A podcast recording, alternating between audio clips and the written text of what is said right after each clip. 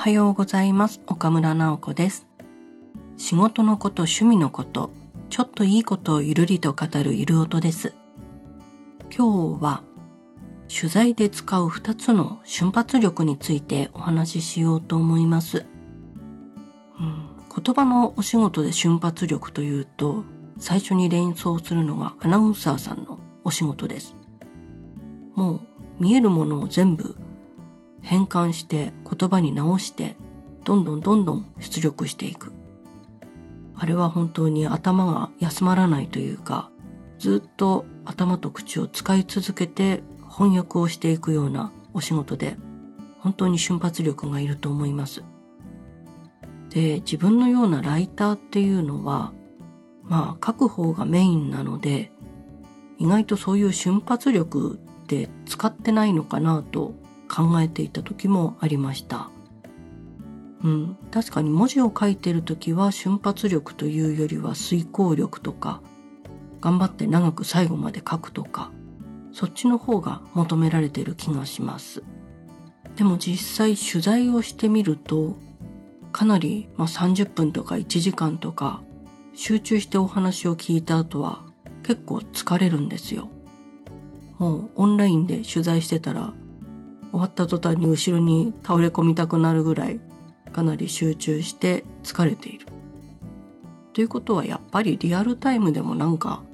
瞬発力って使ってるんだろうなと思ってじゃあどこでそれを発揮してるんだろうっていうのを少し考えてみました。で多分私の取材の中で瞬発力みたいなのは2箇所で発揮されてます。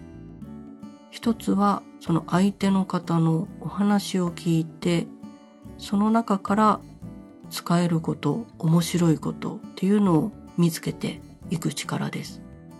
まあ取材をするからには何か目的があって聞きたいことがあってそのお話を聞いているんですけれどもそこに引っかかるものをお話しされてるかどうか記事で書けるかどうか書くならどうするか、まあ、書くんだったら多分深掘りしないといけないところが出てくるので何を深掘りすれば今回の記事はいい感じになるんだろうっていうのをすごい集中して聞いて、まあ、出てきたところでパッと捕まえて反応してお聞きするっていうのがあります。多分それが一つ。その方のお話に集中して面白いところを捕まえていくっていうのが一つ。で、もう一つ集中してるのはこの先聞きたいこともいくつかあるのでその話の継ぎというかどうやってそのセクションをお引越ししていこうか。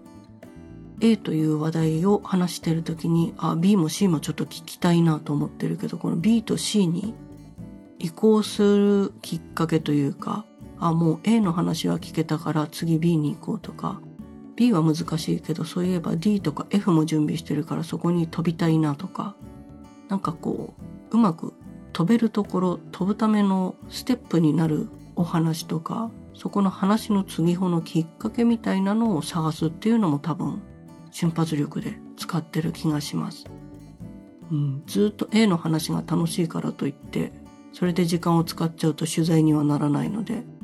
どこかで別のお話にしなきゃいけないんですけどまあ人によっては、はい、ありがとうございました。では次は B を聞きたいんですけどって言ってこう、切って取材する人もいるんですけれど、私はあんまりそれがかっこいい感じじゃないというか、なるべく自然にお話の世間話の延長みたいな感じでもう切れ目なくお話をしていただきたい感じがするんですね。で、それを実現するためにはやっぱり話のファシリテーションをしているこっち側でちゃんとその聞いて見たいところへ繋いでいかなきゃいけない。で、それはすごい力を使ってるなと思いました。だから、まあ、取材1時間やった中でその2つ話を聞いて面白いところ、記事で書けるところを探すっていうのと、あと、このじゃあ取材を成功させるためにどうやって話をつなごうかっていうところで多分頭を使ってるっていう。うん。まあでもそれが楽しいからやってるっていうのもあるんですけどね。なんかこう話をしてる時に意外とというか予想しなかった場所ですごい面白いお話が聞けたらそこを深掘りしようとか実は聞きたいことは聞けなかったけれども B の話がすごい面白かったからこれで行こうかって作戦を変えるとかそういうことも含めてライターの楽しいお仕事としてやってる感じがします。というわけで今日は取材の時に使う